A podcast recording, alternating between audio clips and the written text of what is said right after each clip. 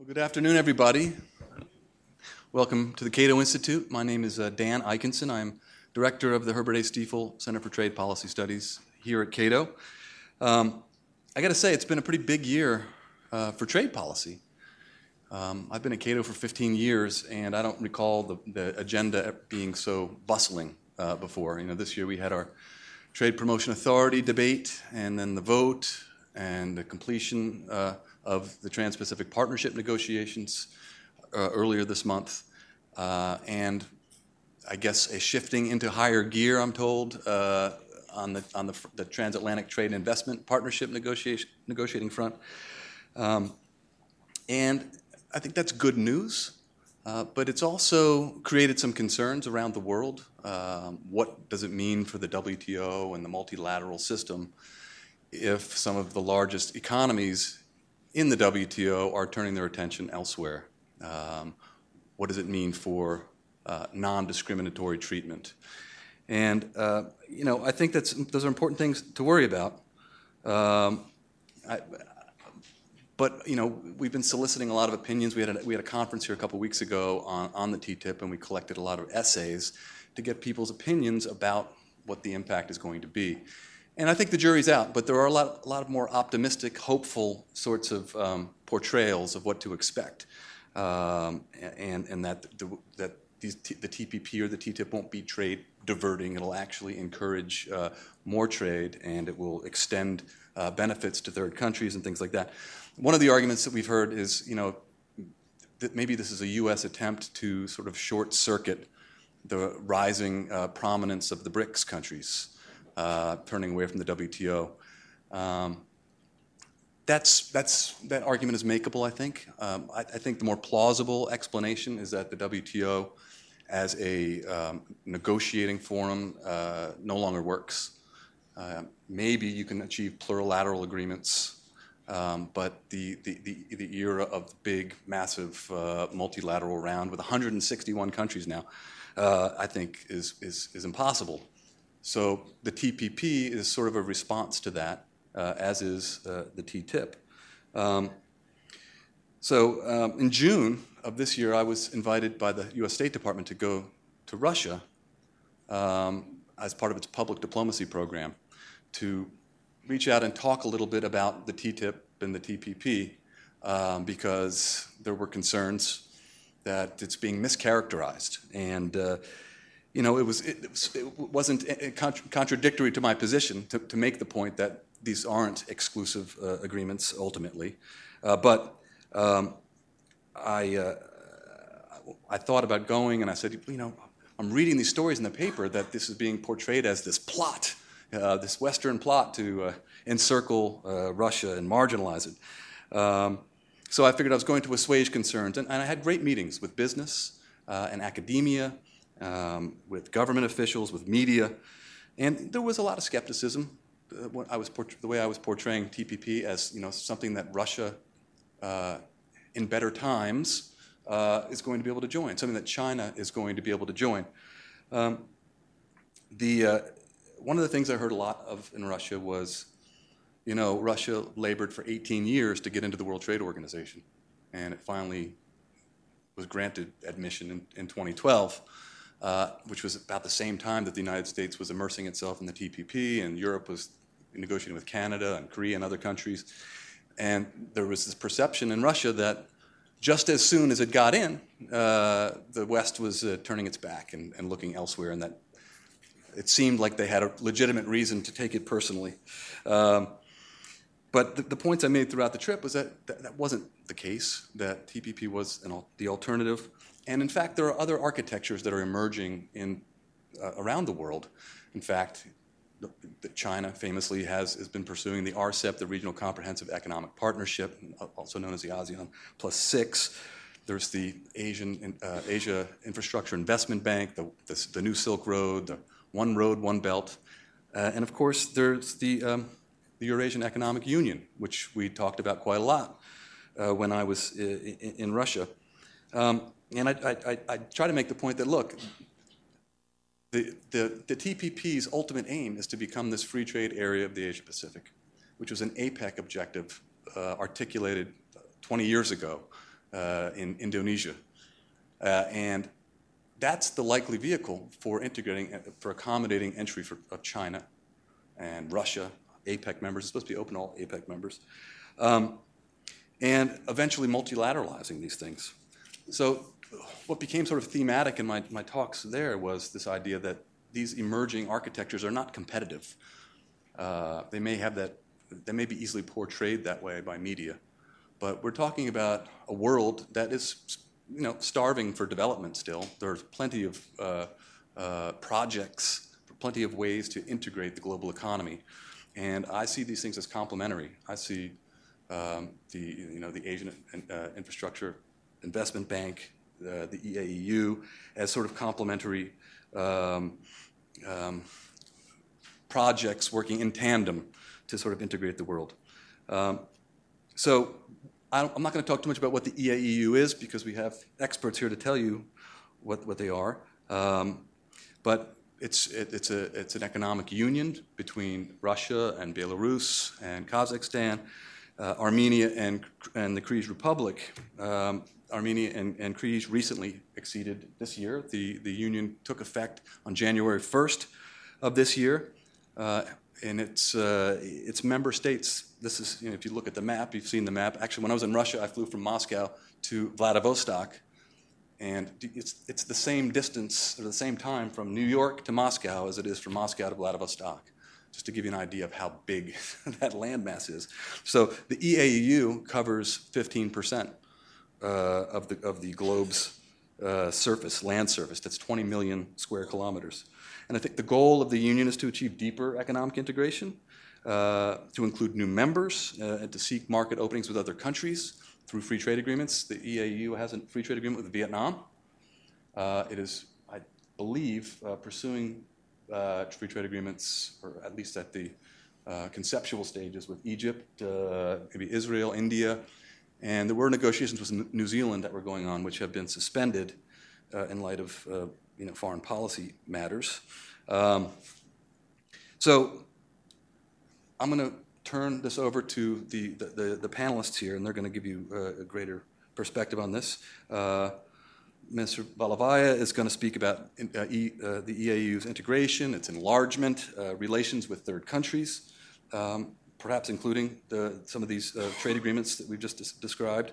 Uh, Brigitte is going to speak uh, about the post WTO accession trade policy of Russia and its implications for the EAEU.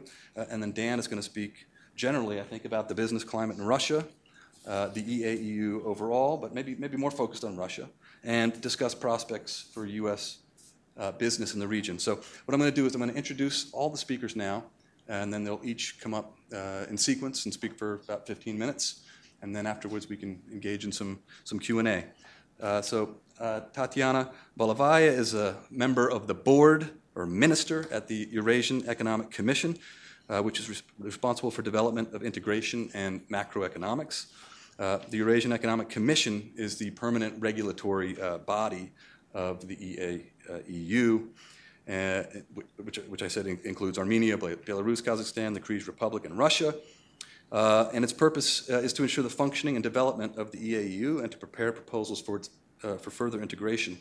Uh, prior to uh, her cabinet appointment here, her present appointment, Minister Valovaya was head of the Russian government's Department of International Cooperation.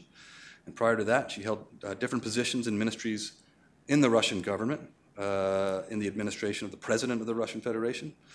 Uh, from 1989 to 1994, uh, she was a member of the permanent mission of the USSR and then subsequently the Russian Federation to the European Union in Brussels, uh, responsible for economic and monetary affairs. She's also the author of numerous publications on international economic relations, uh, regional economic and monetary in- integration, economics, and the history of Europe and Eurasia. She holds a PhD in economics, is also a professor of International Economics uh, and International Economic Relations at the Financial University of Moscow.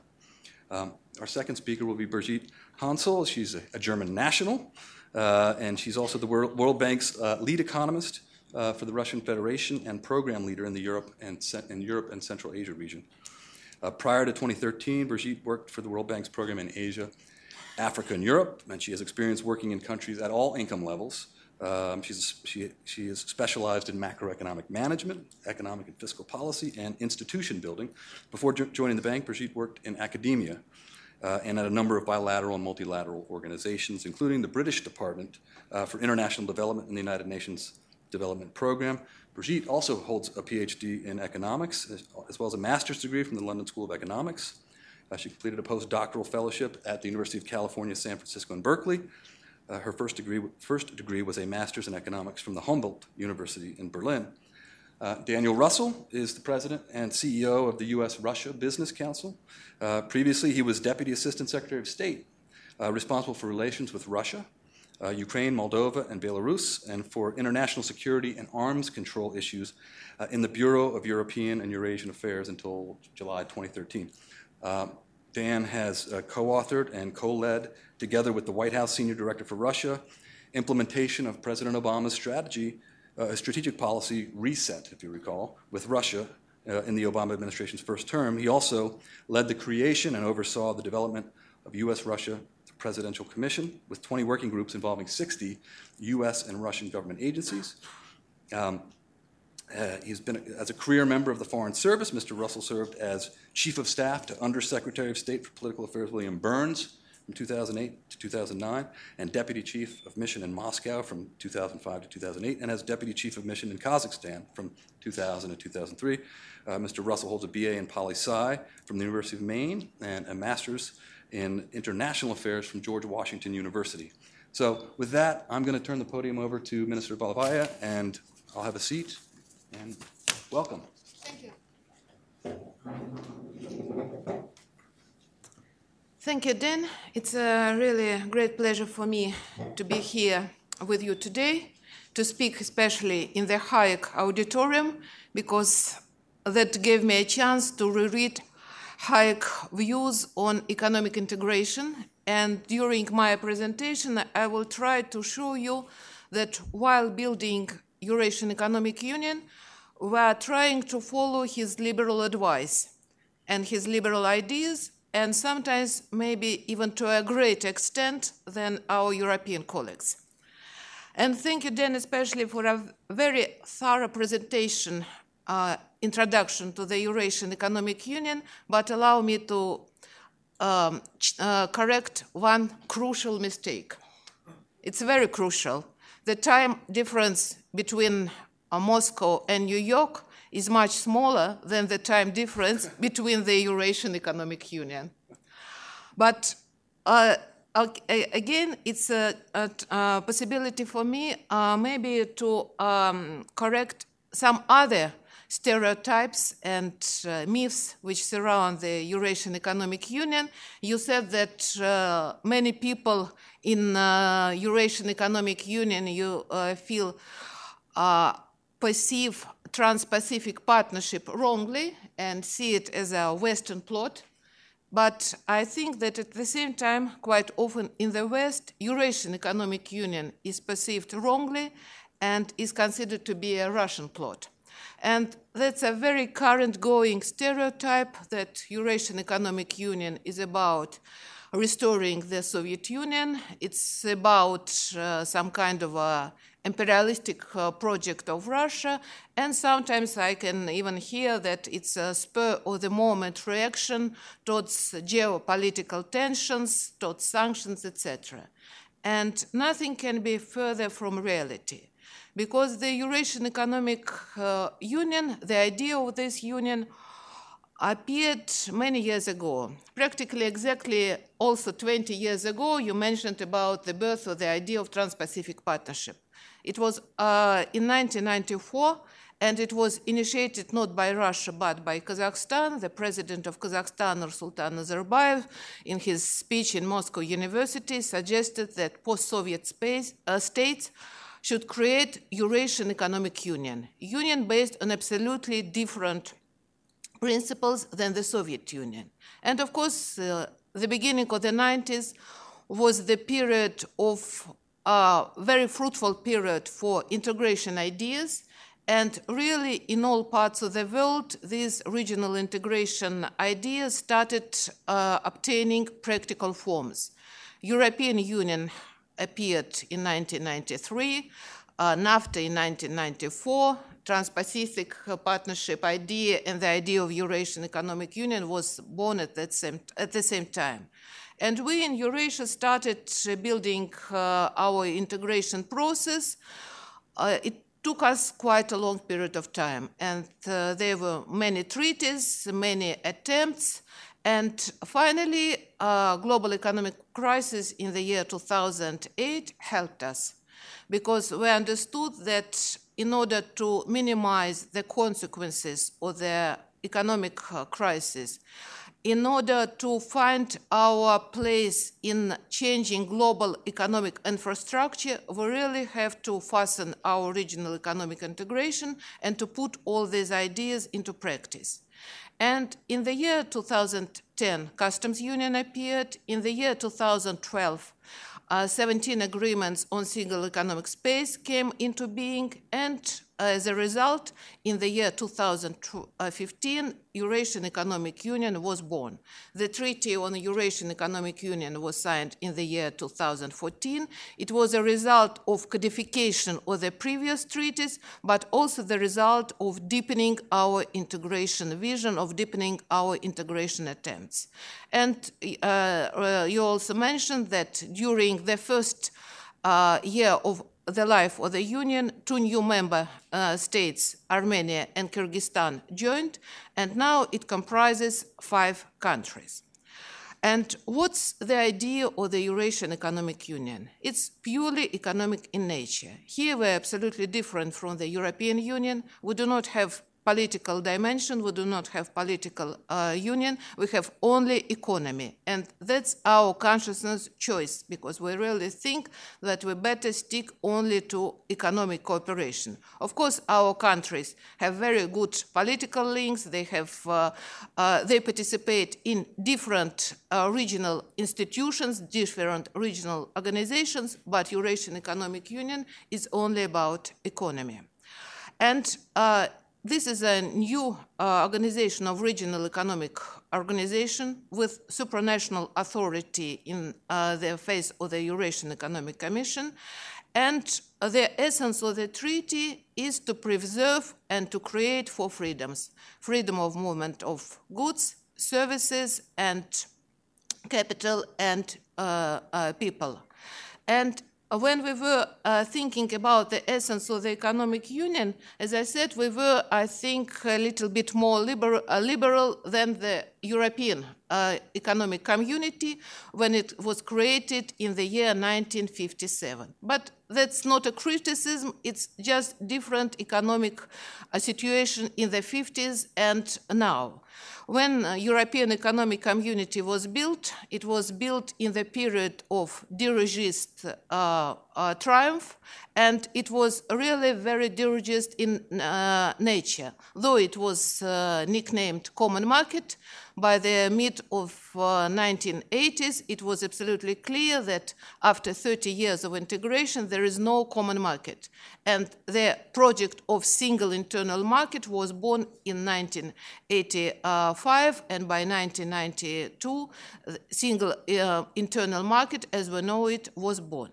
We uh, used the European experience, and we decided to start First of all, with a single internal market in all spheres. In, uh, when we speak about freedom of movement of goods, we created customs union, as I said, in the year 2010. And uh, from the day one, the customs union uh, consisted not only of common uh, customs tariff, customs, uh, customs code, but we also lifted all internal borders, all internal checks, so that is the version of the customs union which appeared in the European Union only in 1993. But we are not satisfied uh, with the state of the affairs, even though we do have a fully fledged customs union. We want to have single market of goods, uh, so all our goods produced in one country or legally imported to one other country could uh, circulate freely all around the union. Practically, in the majority of sectors, we already have single market. anything which is legally imported or produced in one uh, country of the Union can circulate around the Union, with very few exceptions. That's such sectors as alcohol, tobacco, uh, oil, gas, oil products, electricity, and pharmaceuticals. In these sectors, we do not have any customs, we do not have any frontier checks, but in order to circulate legally, and I stress the word legally, for example, for uh, alcohol or pharmaceuticals, the company have to go through national procedures in other countries as well. And it can take time and money. And what we have in mind to create single markets in these spheres as well. And the first single market in these sensitive uh, sectors will appear on the 1st of January 2016 in pharmaceuticals, and that will lead to a situation that, for example, pharmaceuticals produced to a standards of our union, for example, in Belarus, in order to be legally sold out all around the union, don't have to go around any new registration or licensing or other procedures. Of course, that will greatly increase investment uh, potential of these countries because anybody can invest into one country and to obtain an access to this big market. The similar will have uh, take place in electricity in the year 2019. In tobacco, alcohol, we are now harmonizing excise duties. That's the only problem with um, uh, uh, free circulation of these goods around the market, and oil gas uh, will be uh, within the regime of single market by the year 2025. In all the other sectors, we already have single market. Speaking about services, here preparing the treaty, we also, I think, made a very ambitious, uh, um, reached a very ambitious result because in the treaty, for the first time, we already have uh, single market in services in our 43 sectors of economy. That means that a producer of services who is of origin of one of the country can provide similar services all around the union. And we plan to increase the number of sectors uh, which will be within this single market regime step by step, sector by sector. We will add uh, 21 uh, new sectors when we finish preparing uh, the necessary harmonization me measures in these sectors. But I'm speaking now about single market. As far as non-discrimination of services, it's already in place. We can't discriminate any, uh, anybody on uh, the basis of uh, his country of registration. Speaking about freedom of movement of capitals, here, I would say that we also have a very ambitious aim by the year 2025 to create a common financial market. We are not speaking about common currency or single currency. We really are looking forward very attentively into European experience, and we don't think it's time for that. But we think it's time for a common financial service market that will mean that, for example, any bank registered, for example, in Armenia or Kazakhstan, and having one license from national regulator will be able to work with this license all around the union. Of course, in order to reach this very ambitious aim, we have to have a certain harmonization in this sphere, and we will have a supranational authority which will set rules for this whole market. Of course, all the national regulators will also be in place. And the fourth freedom, freedom of movement of people. And uh, here um, uh, we already have complete uh, freedom of movement of citizens and workers, and any person, uh, citizen of one of the countries or the union, can work all around the union without special procedures, without any quotas, any exams, and uh, we have mutual uh, re recognition uh, procedure for diplomas, and we also have in the treaty necessary provisions for social and pension rights, etc. And that leads me to a situation uh, uh, when I said that when we are doing this, we are really following uh, Hayek views on the economic integration. Because that's interesting that when he was writing about economic integration, he said that leading uh, that mobility of uh, people capital, and uh, other uh, resources will lead to a situation when the governments will not be able uh, to provide too tough rules on their citizens, on their businesses, etc. Because otherwise, these businesses will go elsewhere around the union. And that will lead to a more liberal economic environment. And that's exactly the case what we are doing in our union. We call it competition of jurisdictions. We consider it's very good that we do have different national legislations in certain spheres. In taxes, for example, in social security, in other spheres, but uh, we have an understanding that any business which is registered in one country of the union can uh, provide, there is, uh, the, uh, provide uh, its goods or services all around the union. And that leads to a real situation then uh, governments really started to lift the obstacles to business. Because, for example, I remember how in Russia we fought a lot in order to lift obstacles to business. But it's very difficult. Now we're in a situation when Russian businessmen come to Russian government and uh, tell them, if you don't change the situation here and here, we'll re-register in Kazakhstan or in Armenia with more liberal regime. And the result of this competition of jurisdiction, to my mind, is very positive. Today, the new doing business ratings were announced, and all of our countries really jumped up in this rating significantly jumped up. Armenia is now 35, it used to be 45. Um, Russia is 51, Kazakhstan is 44, etc., etc. And what's interesting, Kyrgyzstan, which last year was 102, this year is 70, uh, is 67. It's a great jump.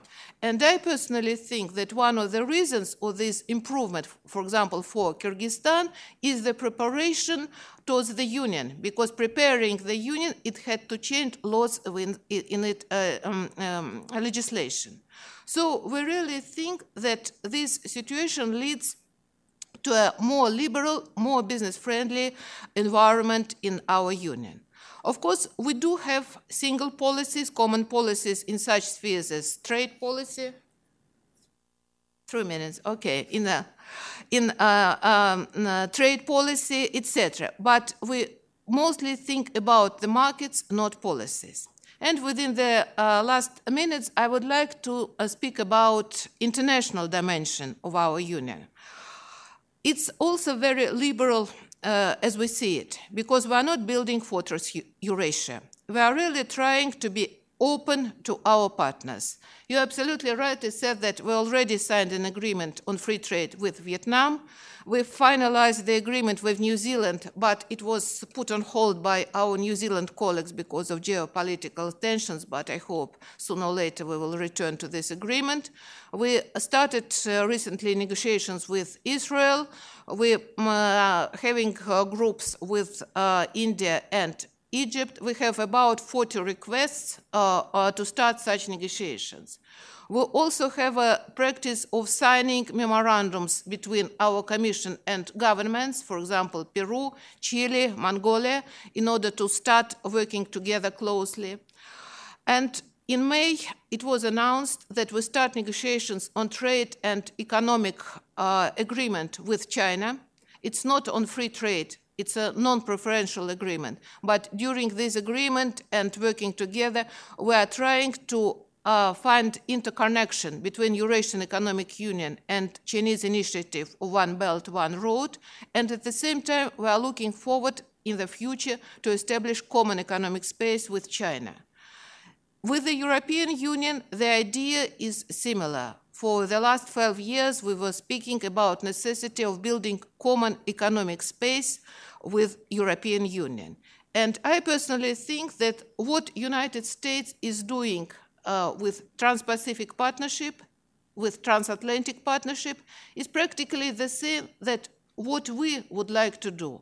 Because we think that the future global economic architecture will be a global architecture based on key players key countries, big econ- economies, regional economic organizations, regional economic groups, and a system of equal partnerships between them.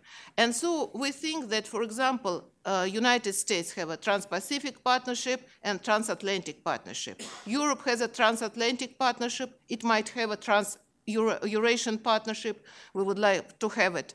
And Eurasian Economic Union would also have a partnership with China, and so on and so on. And this will be the basis of a new global economy as a system of equal economic partnerships. Thank you.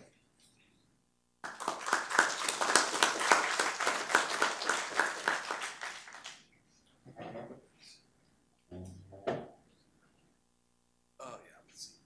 There we go. You just touch the screen. Get it going. Oh, I think it's there. Okay. Okay. Good. I'm very happy you invited us. Thank you. Um, and I congratulate you to a gender balanced panel. very um, outstanding.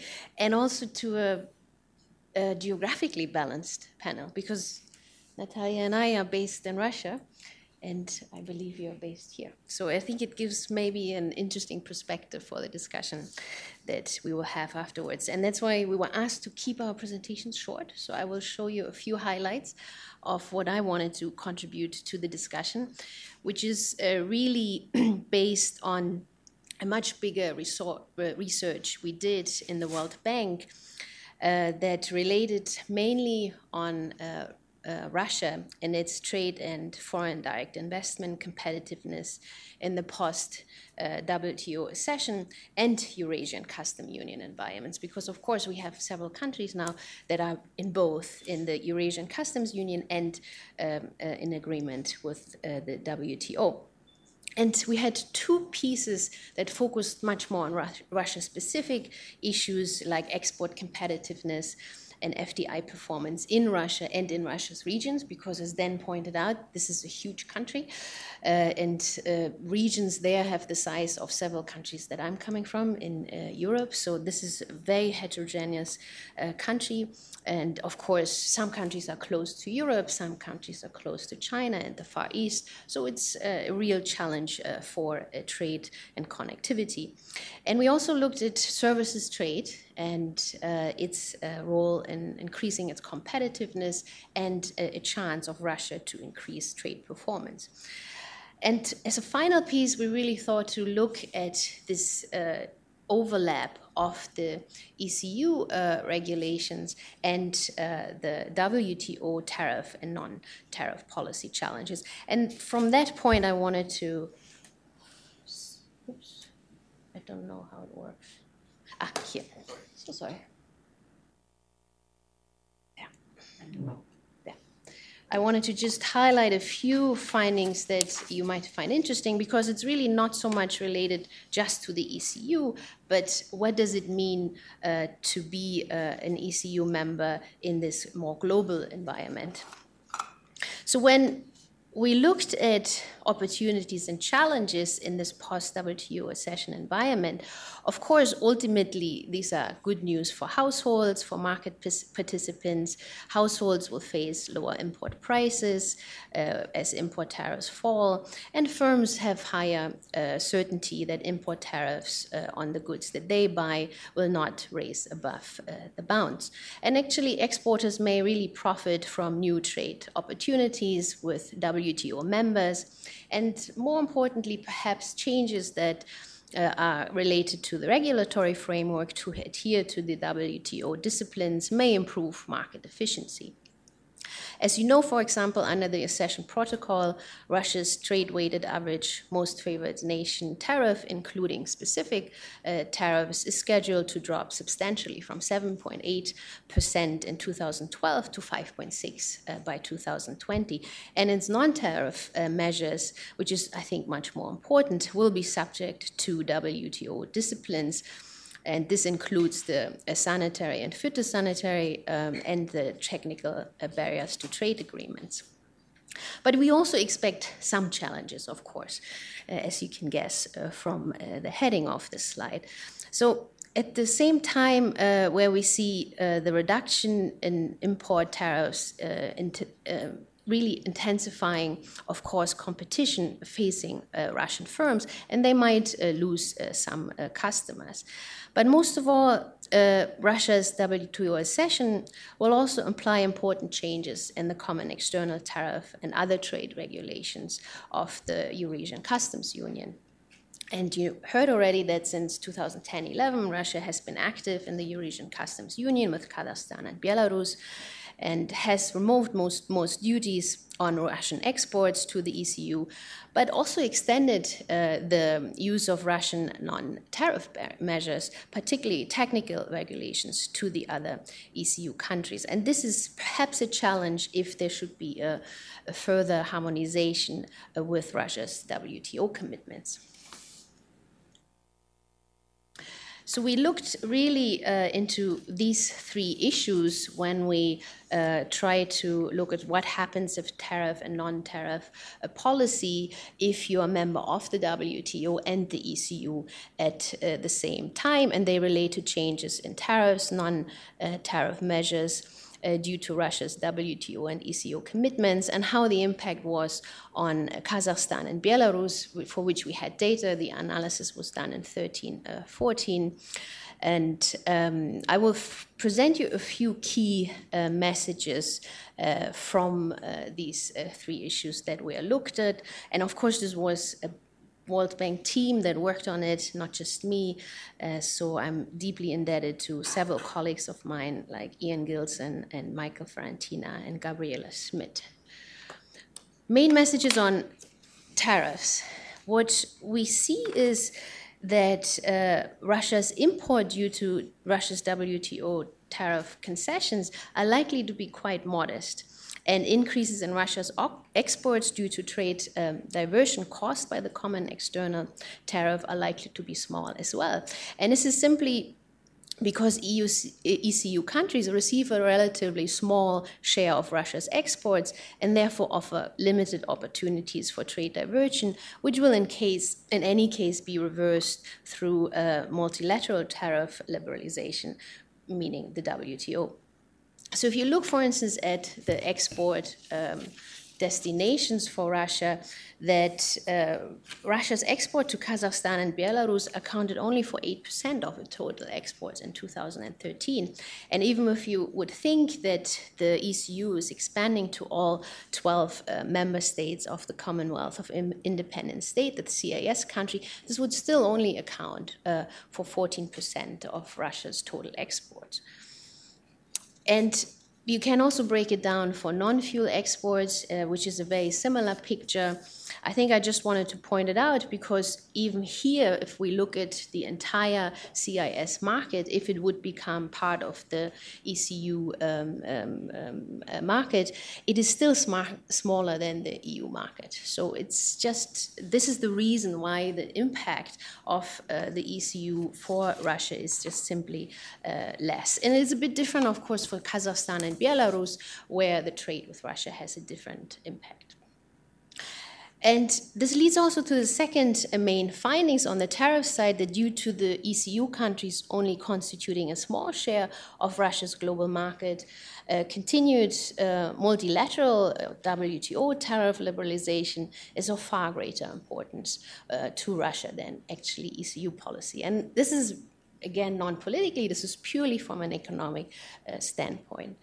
So, in respect to tariff impacts, we find that for most products and sectors, the impact of the WTO is likely to be much more significant uh, than that of the ECU as far as tariffs go. And this also means that the success of Russia's exports really depends primarily on how well they compete in the larger and uh, higher income markets. And export promotion strategies, whether focusing on trade policy or competitiveness, uh, should really focus on the global trade as a whole for Russia. Now, as tariffs decline for the most uh, for most goods, uh, non tariff measures could well become more significant obstacles for deeper trade integration. And of course, this is indeed the goal of uh, the ECU to harmonize also non tariff measures across its members. And in our study, we conclude that, in fact, the impact of NTMs in Russia and the ECU, though di quite difficult to quantify, and people who deal with this on a daily basis know what I'm talking about, are really potentially more important for the market than tariff changes because of the significant divergence between the Russian standards, and that's the GOST standards, the Государственный standard, the state standard, and the standards prevailing in most of the Russia's uh, trading partners. And this is really because there is also a fundamentally different philosophy behind these standards. Um, as you know, the GOST uh, standards date back to the Soviet era and is the current basis for product and process standards in the ECU and thus for non tariff barriers imposed, um, uh, imposed on imported goods. International standards, as you know, um, set uh, basic requirements for public safety and health, but allow really the private sector wide latitude to produce products uh, differentiate, differentiate by consumer taste. And the private sector really imposes product quality through supply chain uh, rather than state uh, uh, imposing it by the end of pipe inspection. While the philosophy behind the GOST standards, and this is historically because it backs to, uh, goes back to the Soviet era, uh, and those of other countries diverge, diverge in important ways from these international standards. Uh, they cover product characteristic, product techniques, and packaging um, for processed products, and are designed to really ensure that in this that the same goods produced by different firms uh, are highly compatible and interchangeable. So you can see that is for that reason often argued that this detail and specificity and rigidity also that these standards create stifles innovations and allows quite little role for firms um, uh, to um, uh, uh, be compliant, uh, but also for the government on the other side to uh, monitor uh, compliance. And it's a problem for science based risk assessment of safety and health issues ultimately. So these standards, or when we talk about them broader as part of the non tariff measures, may really pose a potential issue for Russia's export competitiveness ultimately, globally, not just within the ECU, and also pose reasons for friction with other WTO partners, which adhere, of course, to international standards. I think, wait, wait. I think I want to just highlight a few issues what we are talking about. For instance, on sanitary and phytosanitary NTMs, uh, you see that, um, sorry, uh, almost there, there are many goods uh, where sanitary and phytosanitary non tariff uh, measures are imposed that are not agricultural products in Russia. And this is, as you see here, chemicals, plastic and rubbers, leather, furs, wood products. And we put really uh, here a comparison uh, for SPS measures uh, of uh, Russia is the red bar and uh, Kazakhstan the black and the EU regulations. So that's a, a significant divergence in uh, what are seen as reasonable SPS measures in different countries. Uh, for technical barriers to trade, we actually see much more similar picture between um, Russia, the ECU, and uh, the rest uh, of the world, where we see quite um, high frequency of TBTs, and that's related uh, or reflecting a complex and elaborate uh, regulatory system. But what we see, interestingly enough, that here we see a large difference still between, for instance, Russia and Kazakhstan, which also tells you that perhaps there needs to be internally in the ECU still a lot of uh, harmonization of uh, their measures. So basically, what we identify is that the non-tariff measures are really the bigger issue overall when we look at ECU and global uh, trade uh, um, uh, with uh, Russia. And there, um, it may be, it may make make time make significant time and effort for um, these regulations to be brought into conformity uh, with uh, WTO and uh, international uh, standards. And this is also some of the concerns we see from um, Russia's trading partners over various of these NTM issues, and I'm sure you're very aware of several of them. Um, Russia has requirements that imported goods obtain certification of conformity with Russian technical regulations related to textiles, leather, footwear, alcoholic beverages, and since Russia's uh, um, August 2012 accession to the WTO, there has been continuing work to bring this regulation into conformity with WTO uh, requirements, and such standards are also referred to in the WTO TBT uh, agreement. And since standards adopted by the EEC for imports into the EU who also become parts of uh, Russia's uh, regulations, uh, they're also subject to WTO discipline. So, what is perhaps uh, more important uh, for Russia and ECU countries is that consumers uh, in global value chains prefer goods produced at international standards. And to the extent that the product characteristics specified by the GOST uh, standards diverge from those um, expected in the broader international market, they're really likely to lead to products produced in the ECU uh, being less able to satisfy global demand.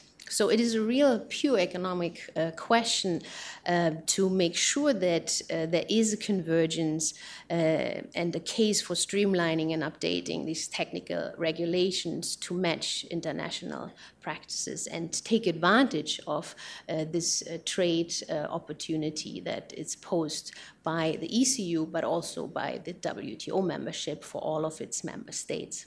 Thank you.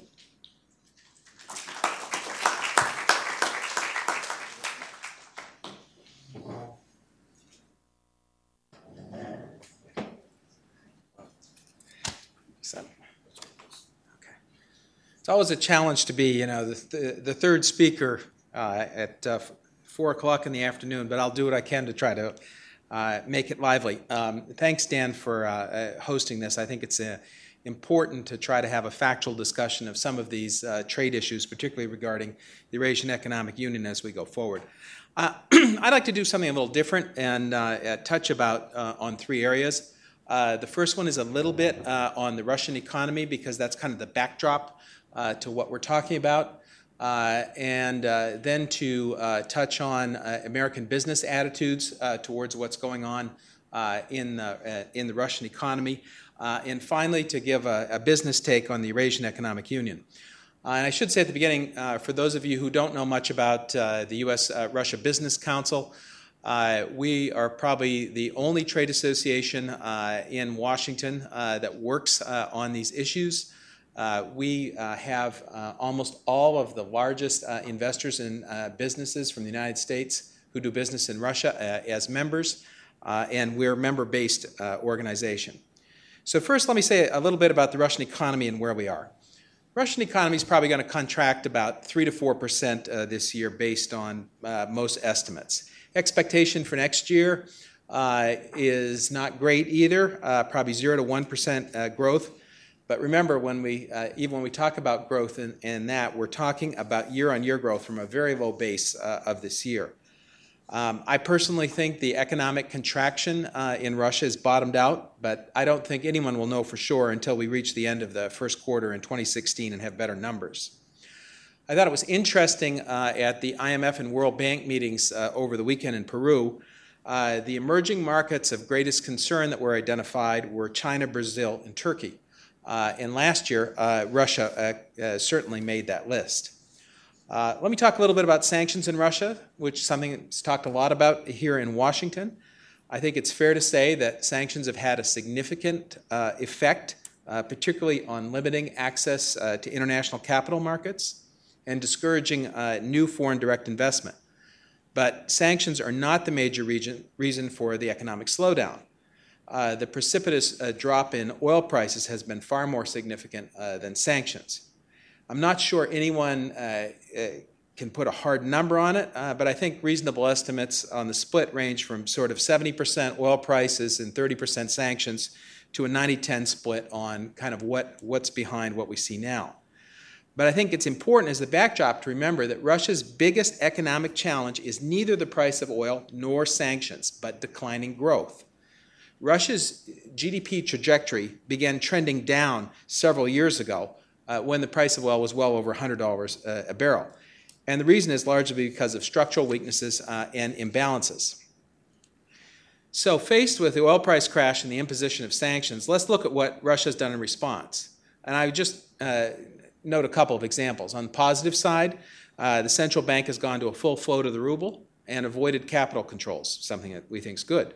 On the not so positive side, uh, the government has imposed counter sanctions by banning imported uh, foodstuffs from the European Union, the United States, and others who've put sanctions on Russia. And that import food ban has driven up uh, food prices by 15 to 20 percent and driven up inflation, which is now running at over 15 percent uh, in annualized terms. Uh, and I want to come back to uh, looking at the Russian economy in the context of other emerging markets. And through that lens, despite all these issues, Russia's numbers continue to look comparatively well. Um, reserves have taken a hit. Uh, foreign currency reserves are down about a third from January uh, 2014, due uh, largely to the central bank's initial efforts to maintain a strong ruble, but still remain the sixth largest uh, in the world. Um, the corporate debt uh, outlook is improving, uh, ironically, in part due to sanctions. Uh, Russian companies started paying down the debt in the second half of last year uh, and are going to make real progress on that, I think, next year. I chose to flag this because corporate debt uh, is one of the issues that makes China, uh, Brazil, and Turkey such a, a risk this year. So it, it's kind of a very different situation than other emerging markets. Um, the current account surplus uh, grew 16% in the first half of this year, despite predictions to the contrary. Uh, the state budget deficit is going to be under 3% this year, uh, probably around 3% next year, uh, a number that many countries, probably including the United States, would love to have. Um, Russia recorded a net capital inflow of over $5 billion uh, in the third quarter, uh, the first quarterly net inflow since 2010. Uh, government estimates for full uh, flight uh, capital, full year capital flight, nonetheless, uh, range from sort of 65 uh, to 85 billion. So that's a big issue. Um, I think when you look at all these numbers, I would say that the estimates that are done inside Russia and outside don't really differ that markedly, particularly not if you were a policymaker. for instance, the Russian government estimates uh, range from uh, growth next year from 0.7% to about 1%. Uh, if you look at private uh, Western banks, uh, the estimate is sort of from uh, minus 1.2% to about three tenths of a percent of growth. So they're different. International estimates are slightly more pessimistic, but they're not going to be that, that different. Um, now, I think there's an understanding in Russia that the major challenge is how to how do they reach the new growth targets they want of 4 to 5% that they've set for themselves? Uh, and I think uh, I've spent a fair amount of time uh, in, uh, in, uh, in Russia, and I think uh, there's a better understanding now than there was before. They understand that the latest global commodity supercycle that began in 2000 is over, and they just can't sit and wait until the price of oil goes back up to $100 a barrel because that's not going to happen. There's a pretty sharp and very public debate in Russia about how to restart growth. Uh, there are folks that think central bank ought to be much more interventionist. The government should do more to stimulate the economy uh, with infrastructure mega projects and defense spending. There's others who want to see real structural reforms from pension reform to privatization. and they want the government to help private business, particularly small and medium sized enterprises. So you've got, and you've got a lot of voices weighing in about how to implement the government's uh, import substitution policy, something that's certainly of concern uh, to our member companies. But you know, we've got a country's leadership that's focused on national security and foreign policy issues, uh, like Syria, not on the economy. Uh, so I think the bottom line is you're going to see a very slow recovery. You're going to see structural reform very unlikely uh, in the short term.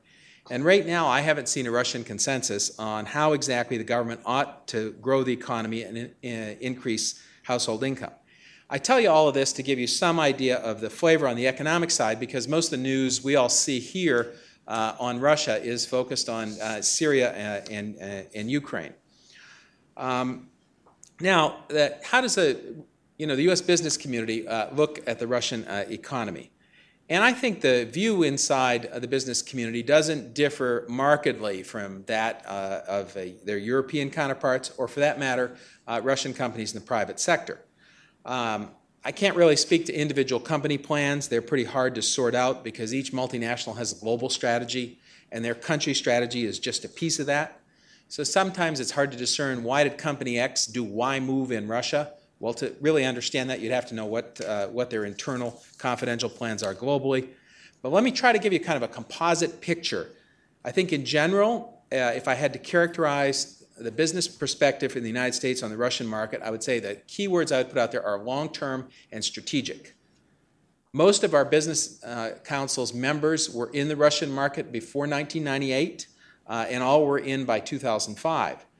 So they're, if you take that same time horizon looking forward, they're looking beyond current uh, events and they constantly reassess their long term strategy.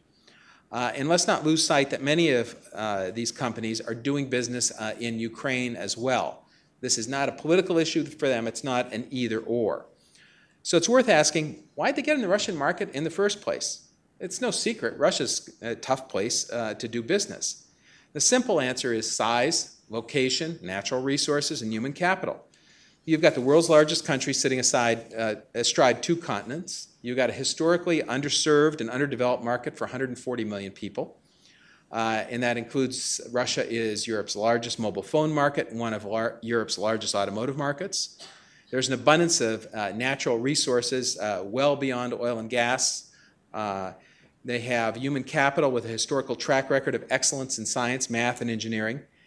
And when you look at the potential, if you're looking at it from a business point of view, it's important to recall that Russia's economy nearly doubled in size from the end of the 1998 global crisis to the start of the 2008 financial crisis. The reason I mentioned crisis twice in there is we have another crisis now. It's a different one, but it's not the first one uh, these companies have been through. Um, in, uh, through the end of 2013, according to the Commerce Department, Russia was one of the fastest growing markets uh, for American uh, uh, exports. Now, against this backdrop, companies have been through a very rough 18 months with lots of volatility and uncertainty. The reasons for this, I think, are well known, and I won't dwell on them. The oil prices, the geopolitical tension over Ukraine and Syria, the Western response, and the Russian counter response. Generally speaking, uh, companies have remained committed to the market and to their Russian uh, employees and their customers. Most have seen a drop in their business. If you ask me, what, what's that look like if you're, you're looking across the board? Uh, again, pretty hard to say what the overall decline would be. If you push me, I'd say probably 15 plus percent is a fair ballpark estimate for the majority of companies. But this varies greatly sector by sector. Energy, I think, speaks for itself with the oil price drop. But let's say you're in the automotive sector and you're a manufacturer. You've seen overall sales shrink by half uh, you've seen sales in devalued rubles. Yet the cars you're building have a significant number of components that you're buying and you're paying for in euros or in dollars. So it's a pretty, pretty tough time. If you're a foreign bank, uh, you've had to deal with the effect of sanctions on external financing and, on, and of volatility in uh, Russian policies on the exchange rate. And then, of course, these are kind of the toughest sectors. You go to the other side. If you look at, say, healthcare, um, the prospects of growth in healthcare, uh, that's pharma and medical devices, are viewed pretty optimistically. So, how do companies deal with this? How do they, uh, they survive this economic slowdown? Well, the effect of sanctions and counter sanctions were effectively uh, priced in uh, last year, and I think the biggest challenges this year uh, are regulatory, which is how we're going to get to the Eurasian Economic Union in a second. Um, import substitution and localization uh, policies of the Russian government are certainly a cause uh, for concern, uh, as well as uh, government procurement rules uh, that are clearly going to be more restrictive uh, for foreign business. you've got implementation of a very complicated law on personal data protection that affects pretty much everybody. So, those are all issues we need to look at. Now, businesses ask themselves what's the attitude of the, the Russian leadership uh, towards uh, American business and European business, uh, you know, at what's a pretty difficult time on the on the political front. And so far, uh, it's it's been uh, reasonably open to dealing with the issues on the table. And certainly the Russian government has made some progress. Um, Minister Valovaya talked about the World Bank's latest ease of doing business ratings. And Russia's move up to 51 um, is the best of the BRICS um, the World Economic Forum's uh, Global Competitiveness Index rates Russia 45 out of the 140 countries surveyed, uh, another modest increase. Uh, we've seen Prime Minister Medvedev uh, did an article in a very influential economic journal uh, talking about the need to increase competition, uh, to develop Russia's human capital to compete in the global economy, and to do more to attract both international capital investment and technology transfer. These are all things uh, that business uh, would welcome. Uh, and the, the, the, trick in Russia is usually there's lots of good words. Everybody knows kind of what needs to be done to fix the economy. Uh, but so far, we haven't seen uh, the action uh, to, make, to make that happen. Um, so, so we got plenty of issues, but my point is there's an openness to discuss them. Third thing I'd like to talk about is the attitude towards the Eurasian Economic Union. And I think to put it concisely, uh, business views it as an opportunity. Uh, the stated goals uh, are, are obviously pretty good establishment of a single market for goods, services, uh, capital, and labor, harmonization of economic legislation, common policies in uh, each sector of the economy. Uh, you've got trade opportunities with the countries inside the Eurasian Economic Union, plus the other countries like Vietnam that they're starting to negotiate FTAs with. Uh, so that's all good. And that's why our organization, the U.S. Russia Business Council, has been at the forefront of efforts to reach out uh, to the Eurasian Economic Union uh, and, its, and its commission. Um, Minister Valovaya spoke at our annual meeting in New York uh, earlier this week, and that's certainly not the first time uh, we featured her or some of her, uh, her colleagues. we did an event earlier in Moscow this year where we had the chairman, Viktor Khristenko, who used to be the Minister of Trade and Industry, uh, and before he spoke, I asked him, I said, What do you think about foreign investment? What's, what's kind of your attitude? Uh, and he said privately, he said, Look, as long as their money's green, I don't really care uh, if they're investors from inside the union or from outside. And that's, that's what business wants. Um, uh, and uh, certainly, uh, we want to see uh, input in the process of developing all these regulations and standards uh, that they're going to have to do uh, to make uh, this, uh, this union uh, work. You know, and our policy position is that business, and that means both domestic and foreign, should have input into the regulatory process before new regulations and laws are, are promulgated. what we hope is that the Commission will develop the muscle memory uh, uh, to do this, and that would be a marked departure uh, not only from Russia but from the the other countries um, in in the in the area. Um, uh, I'm encouraged to hear Minister Valovaya talk about best practices. Uh, we can all see that the business climate is better in some of these countries like Armenia and Kazakhstan, uh, and we'd like to see elements of that be imported into Russia. And if the Eurasian Economic Union can help make that happen, that would be a good thing. Um, I think if I were going to try to sum up our concerns, uh, I would say transparency is probably number one. Uh, when we look at the development of regulations and standards, uh, Brigitte mentioned uh, sanitary and phytosanitary concerns. Uh, that's, uh, that's certainly one issue. compatibility with WTO commitments is, is another one. Um, and there's a lot of uncertainty uh, you can imagine as this change uh, starts to happen. We companies will ask us, okay, I'm importing inputs and I, and I see that the VAT rate is different in Kazakhstan than Russia. Well, look, can I just bring in all my inputs through Kazakhstan and pay less? Is that legal? Is this, is this going to work? Am I going to run into problems? So there's plenty of opportunity, but the devil uh, is, uh, is in the details. And it's not only about policies, it's about institutions. Uh, for example, over time, uh, the Federal Anti Monopoly Service uh, in Russia has become a real favorite of the business community. Uh, this, is, this is a group we can work with. Uh, they, they, they have a proven track record of being dedicated to creating a level playing field, uh, and they have good leadership.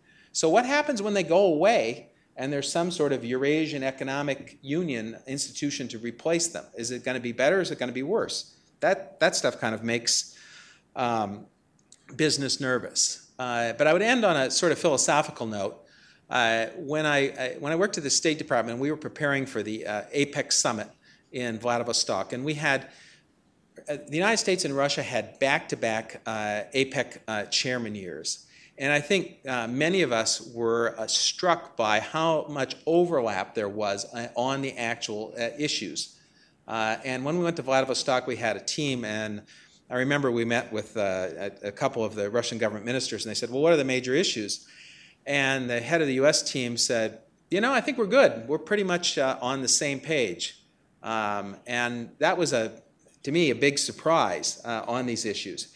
And I think if we have that same atmosphere uh, on the practical cooperative uh, issues that matter uh, to both countries and to our, uh, our future prosperity in dealing with TPP, TTIP, the Eurasian Economic Union, we'll probably be okay in the long run. Thank you.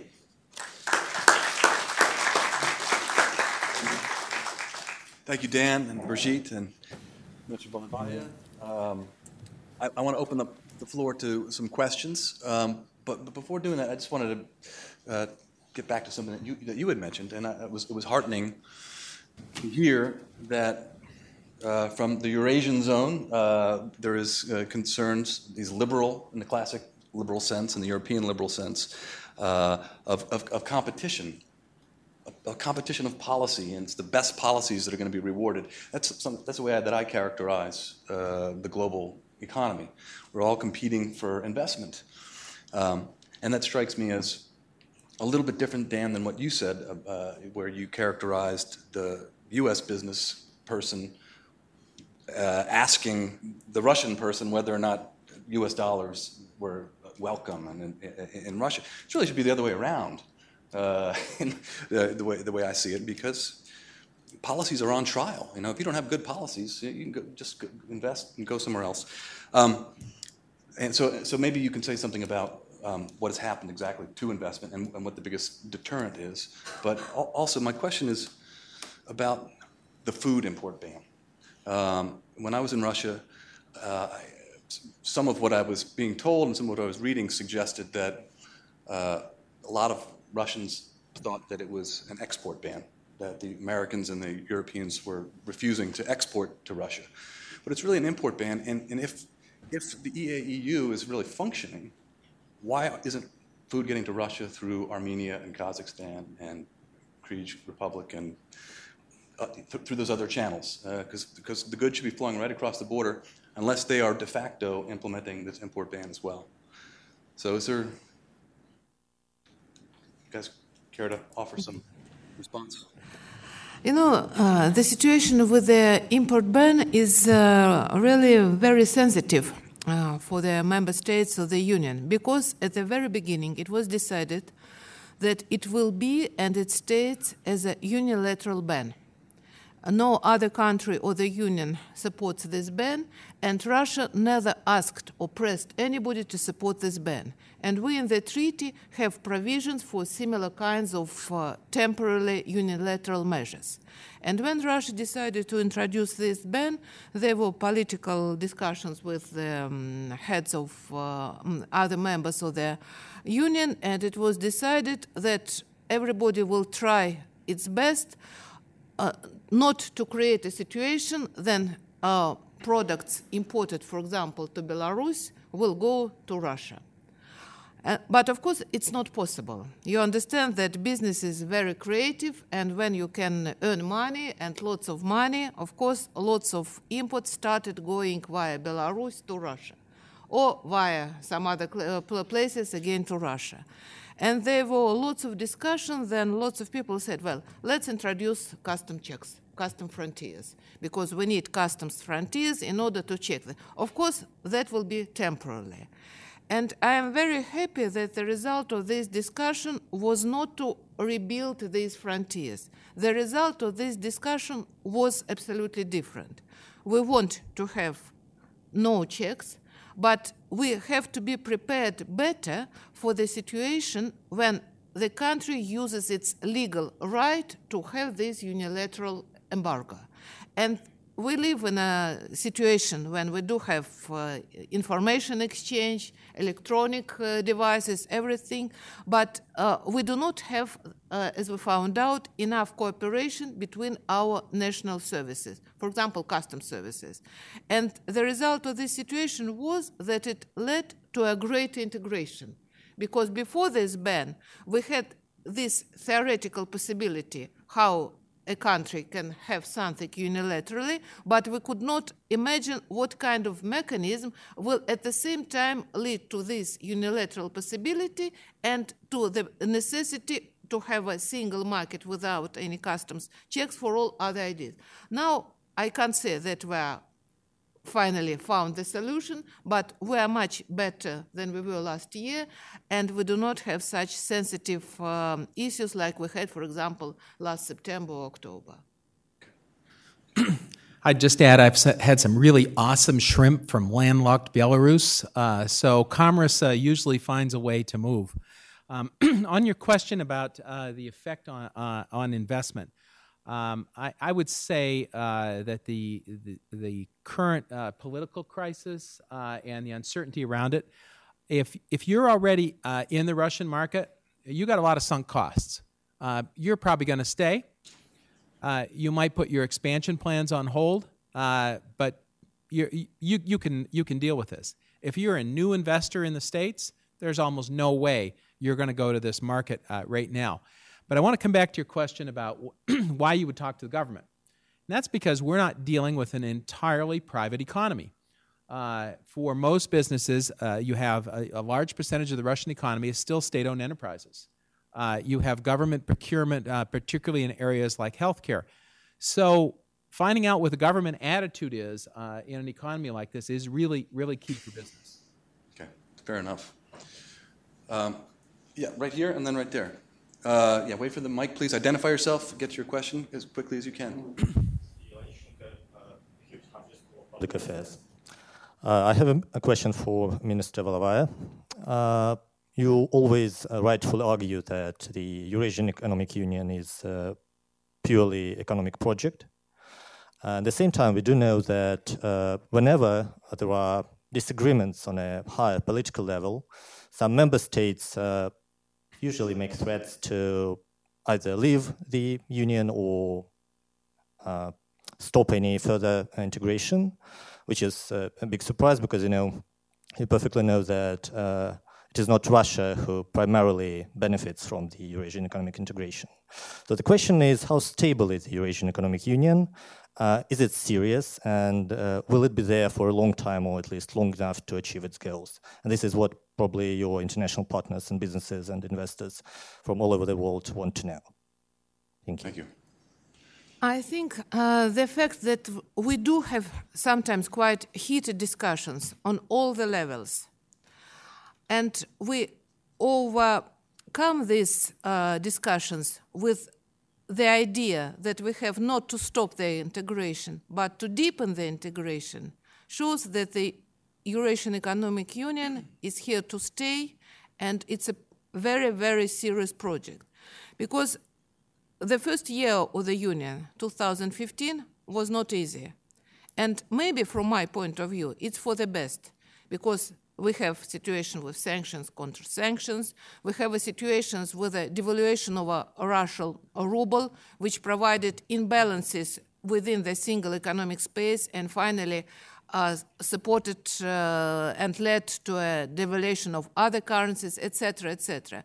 And each time we had serious discussions what we have to do. Maybe we have to do something temporary to stop the integration, but always the result is the same. No, we have to deepen the integration because we really think that it's an economic union and it provides very positive results for everybody.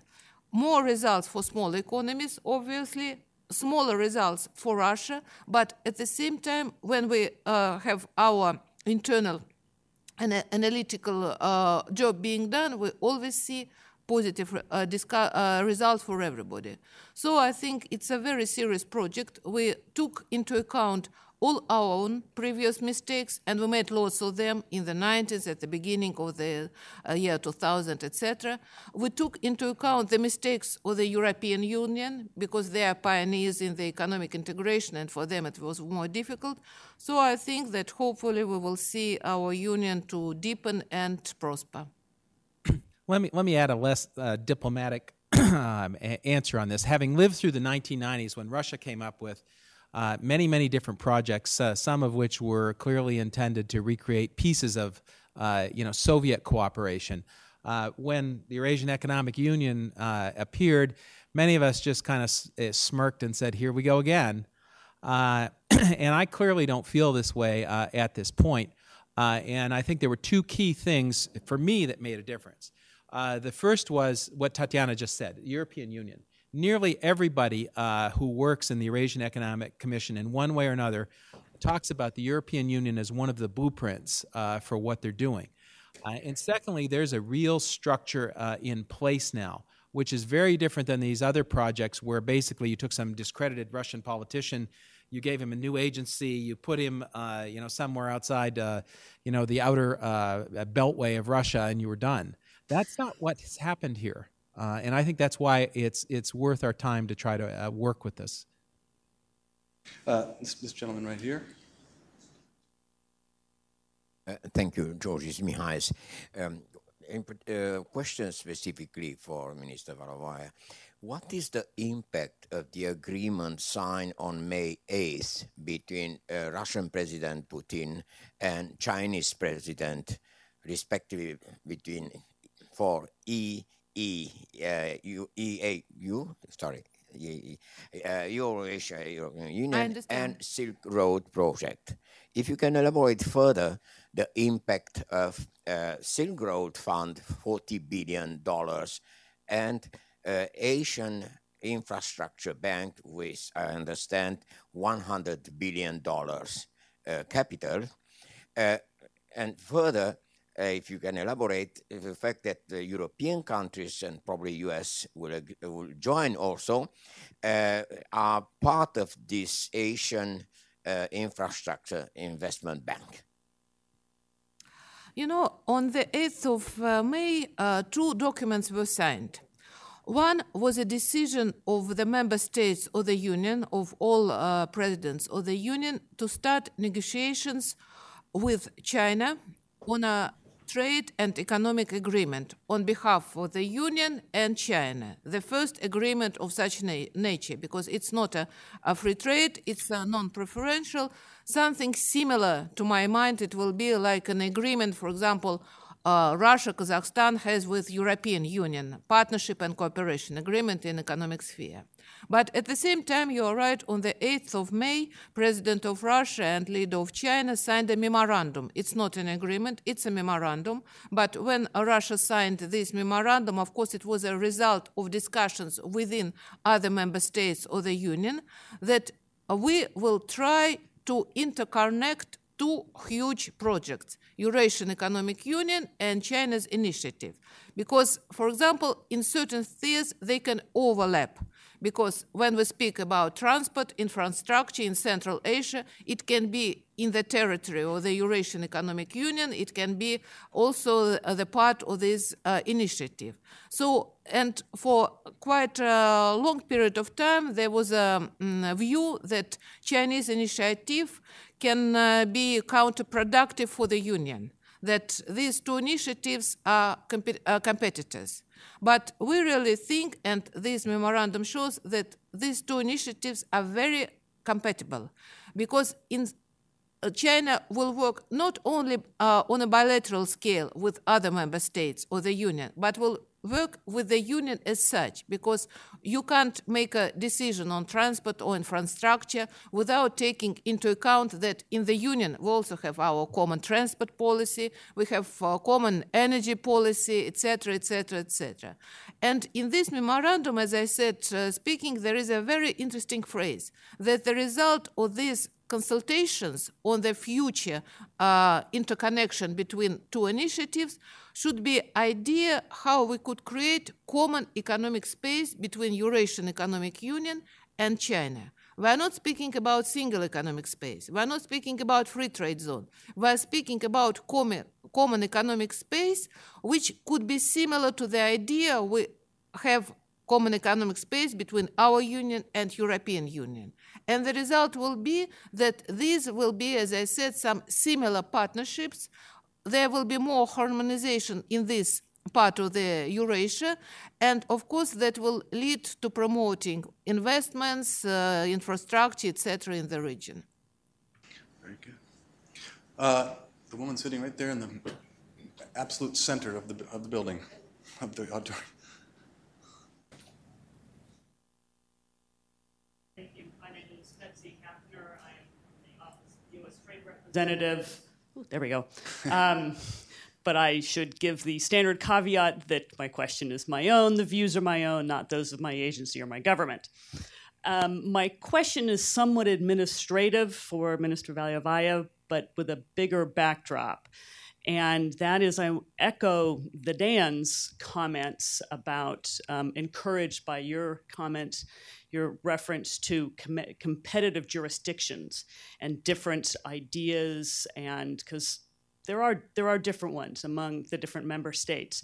So my administrative question is: with the addition of the Kyrgyz Republic and Armenia to the um, Eurasian Economic Union, how is that going to be reflected in the Eurasian Economic Commission? Will there be a reallocation of um, responsibilities? Will there be new ministers uh, added, new people brought in?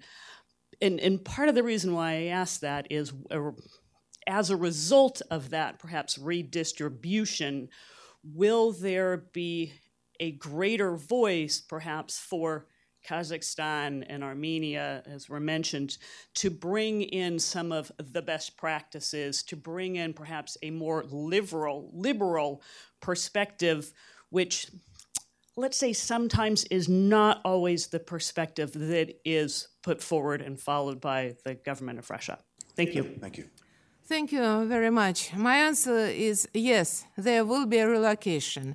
And starting the 1st of February 2016, our commission will be chaired by the representatives of Armenia, who is currently the ambassador of Armenia to the United States, Mr. Tigran Sarkisyan. He used to be a prime minister at the period of negotiations between Armenia and Eurasian Economic Union, and he, he will be the next head of the commission. It's already decided. Uh, what will stay uh, unchanged? We already have equal representation of the member states. Now we have three ministers from each country. Starting the next commission, February uh, uh, tw- uh, 2016, there will be two representatives of, from each country. So we have equal representation of members. Of course, once we are nominated, we no longer uh, are representing the governments. We are supranational bureaucrats. We do not really receive any instructions, and we vote as we feel professionally necessary. All the decisions, the major- majority of the decisions are taken by the qualified majority. That means that any decision can be taken without the voices or the nominees from the Russian Federation, if it's important. And the current commission, I would say, is very liberal in mind. And it does not concern only the representatives of Kazakhstan or other. I think that all of us are very liberal oriented because it's easier for us to um, vote for what we think professionally necessary without thinking about some internal economical or political situations. Because, for example, I worked uh, for the Russian government, and when we had to make decisions concerning rise in uh, customs duties or lowering customs duties, there were always lots of issues to take into account. Budget consequences, the situation with the concrete uh, uh, enterprises, etc. Now in the Commission, we mostly look to the regulatory measures. Russia's obligation to WTO, later Kazakhstan obligation, how it, it will affect industry or the union on the whole, etc. We don't think about the budget. So I can't say who will be among the members of the next commission. That's for the presidents to decide, and I think it will be decided in uh, December. But I really hope that the commission will be not less liberal because the chairman of the commission will already know him and i think you know him as well so i think you can hope for this liberal orientation in the future as well does anybody have a question for brigitte you do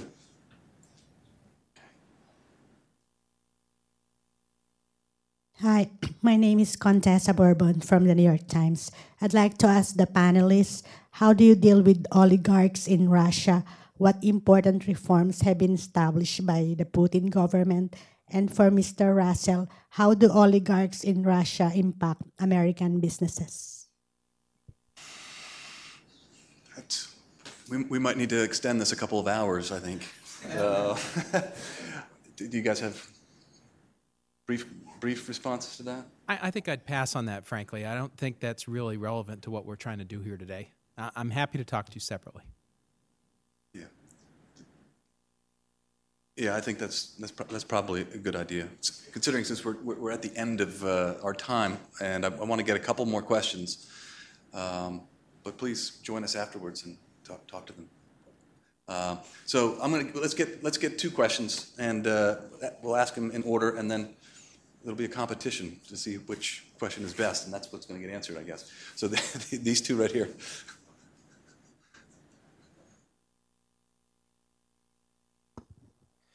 Thank you for your graciousness. and thank you for convening this important event. It's, it's great to see it, and thanks to the panelists. Two very quick administrative, like technical questions, if I may ask Minister Valovaya. Number one is Armenia is essentially the only member state of the EAU that is not physically attached, with the exception of Kaliningrad, but that's a bit of a different case. So, how does the technical aspect of this work? I know there has been a solution, but can you elaborate on that? And the second technical question is about Kyrgyzstan's WTO um, obligations. As far as I understand, their customs duties are lower than what is currently the case. So, will Kyrgyzstan have to renegotiate these WTO terms, or will the EAU uh, lower the tariffs? Thank you. Uh, not. Let's get the second question also, just so we can con- consolidate. And uh, one of my questions is also about Armenia. Um, if there is the talk of um, Armenia possibly signing some special agreement with the Eastern Par- Partnership, and how do you see these two working together, and what what do you see as a possibility of uh, Armenia being member of both? Um, and the other question is about Azerbaijan. Do you uh, foresee Azerbaijan joining the Eurasian Union or not? Thank you. And joining what? Uh, the Eurasian Customs Union, the Economic Union. Isn't it already a member? So, uh, concerning renegotiating uh, obligations to WTO, not only Kyrgyzstan but also Armenia has to renegotiate its obligations to WTO because from the first day of joining the union, they took the common customs tariff with just a number of certain exclusions. But they already notified the WTO that they want to renegotiate and suggested uh, these discussion talks. Yes.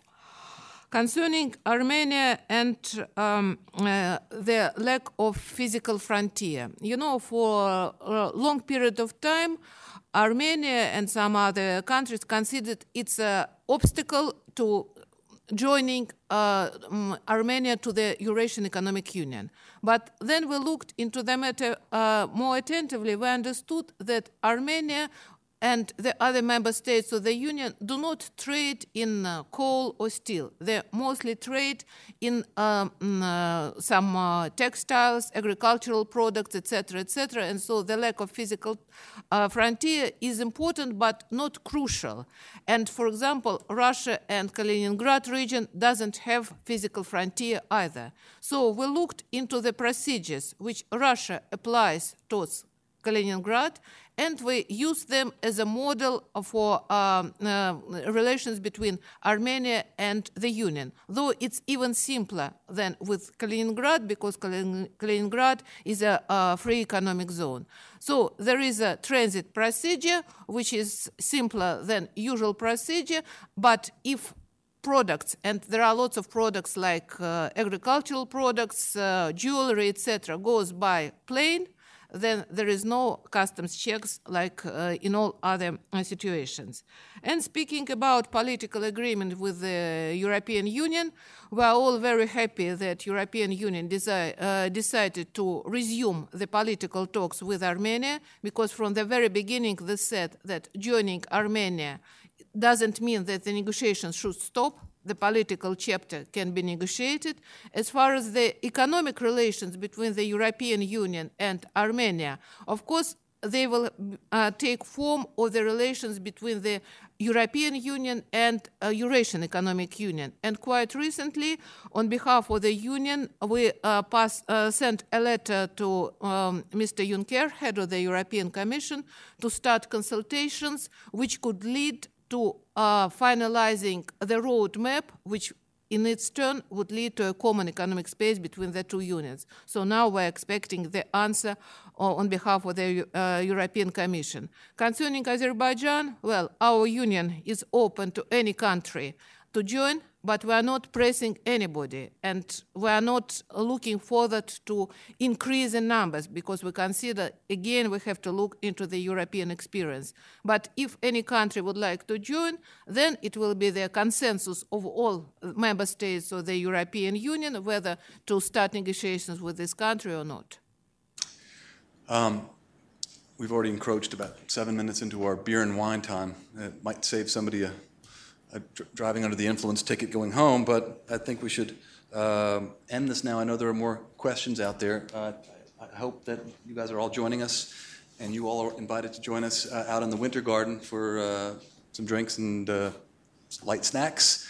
Thank you very much for coming. Please uh, help me uh, thank the panel.